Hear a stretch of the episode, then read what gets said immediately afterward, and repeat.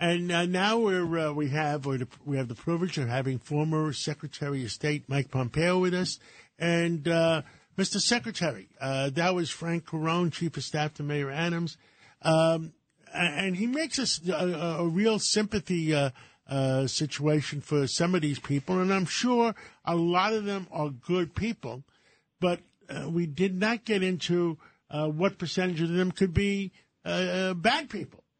What say you, uh, uh, Mr. Secretary? Well, it's great to be with you again, John.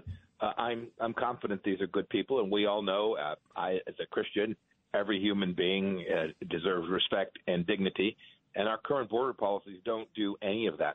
They put these people at risk. The very, the, I heard the end of his conversation with you. Uh, the the very route that these folks took to try to get here risks so many lives. So many of the young women are abused, sexually trafficked to make it here. It is indecent to have an open border and attract people here to come to the United States, break our laws, to enter our country. Um, I understand that we have to treat human beings with dignity and decency. We ought to do that. But a nation has a right to protect itself, to make sure that we don't have drugs trafficked across our borders and guns and cartels operating and potential terrorists coming across our southern border as well. Not only do we have the right to do that, but we have a duty to those already living here to make sure we get that right. Mike, Mike, this is Pete King, and let me just say at the outset, you did a great job as Secretary of State, CIA Director, and it's a privilege to serve with you on the Intelligence Committee. So thank you for thank all you have done and for your great You're service. Doing well. my, my, my question is, I think it's absolutely essential that we stand with Taiwan, but do you think President Biden is handling it the right way?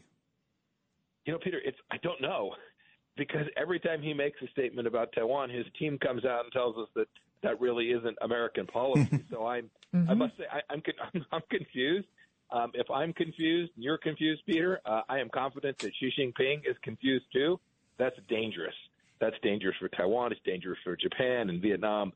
We should absolutely stand with the freedom-loving people of Taiwan. We should provide them the tools, the resources, the intelligence, all the things they need to defend their own sovereignty. In the same way I was just speaking about our country, uh, we, we should absolutely do that. We should build out our alliances with the South Koreans, the Australians, the Japanese.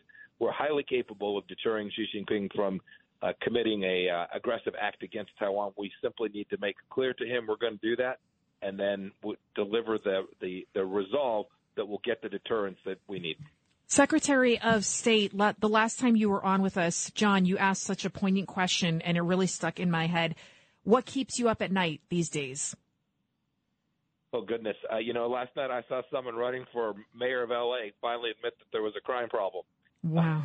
after after she had her home broken into, mm. um, I, I must say when I've been traveling these last oh six, eight, ten weeks, I've heard stories from so many people. I had someone on my own staff in Washington D.C. who was mugged about a week ago. Uh, th- this problem is real. It is serious. And when you live in fear, when you when you go to bed at night, you don't know if your kids are safe, or you don't know if you can if they can walk to school or or go play with their friends in the neighborhood.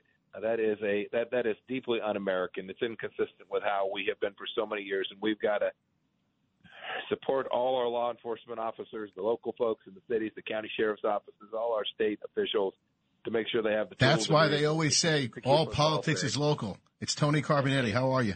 Uh, Amen, Tony. It's true. You we, first first rule is keep everyone safe. The guy that was in charge of foreign policy is worried about the safety in our streets, and that's how people vote.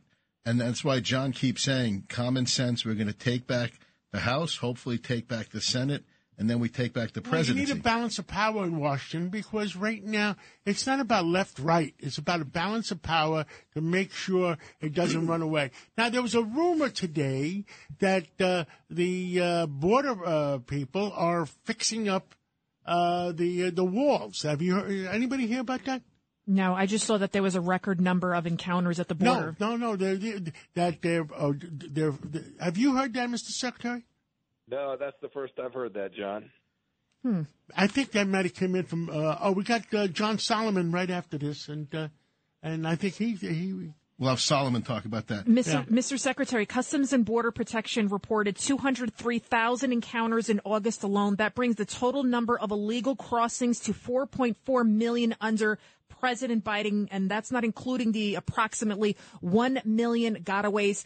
Who do you think Mr. Secretary, is actually running this country. I was watching that 60 Minutes interview with President Biden. Sometimes he seemed lucid, but sometimes he seemed delusional, talking about, you know, inflation isn't a problem. He did say the pandemic was over. Then, he, of course, he mentioned Taiwan.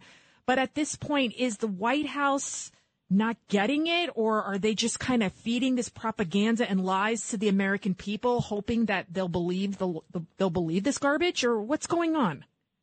I think they think they can fool a whole lot of folks by telling stories that we know to be not true. Right? We saw the vice president the other day that say that that number, four million people, uh, came across, and yet she said, "quote uh, There's no one walking across our border." End of quote. Right? That, that our border is secure. I mean, goodness gracious, I'm from the state of Kansas. Three million people in the entire state of Kansas. So uh, one and a third times that many in just a 18 month period have come across. Mr. Secretary, go, go ahead. Yes, John. No, uh, Judge Weinberg. Mr. Secretary, it was nice seeing you last night. I want to say to you, I'm very concerned about them pushing for the Iran deal. What do you say about that? How can that be stopped? Uh, goodness. If the American people rise up, most members of Congress from both parties, I don't even think it's political. I think the giving uh, the Iranian leader, who, by the way, is coming to your city there in New York this week, uh, the butcher of Tehran, who's killed hundreds of Americans, still threatening to wipe Israel off the face of the earth, trying to kill me too. That guy's coming to New York City because this administration won't stand up to an Iranian regime intent on building a nuclear weapon. Uh, this is this is truly dangerous. It's dangerous for our friends and allies.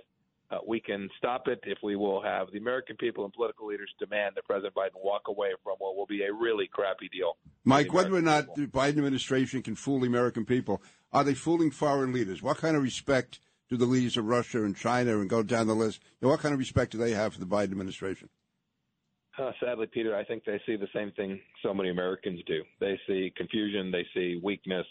Uh, they don't see an America that's prepared to to stand with its friends and do the right thing on commitments we've made, or to punish our adversaries if they behave in ways that put the American people at risk.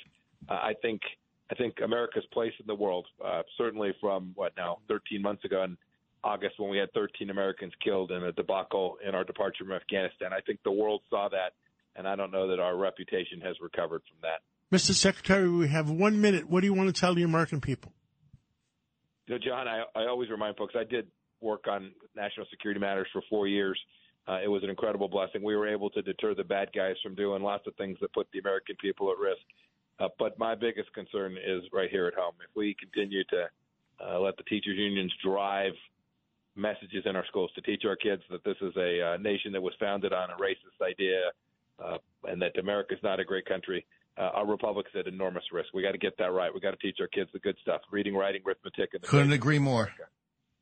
Couldn't agree more. Well, thank you, Mr. Secretary, and uh, good luck in your endeavors. Uh, there's rumors around that you want to run for president, and uh, you never know what happens uh, uh, when uh, you know in life. And God bless you. So you couldn't have a better Amen. choice than Mike. Is, that is so true. Mike, we couldn't have a better choice than you.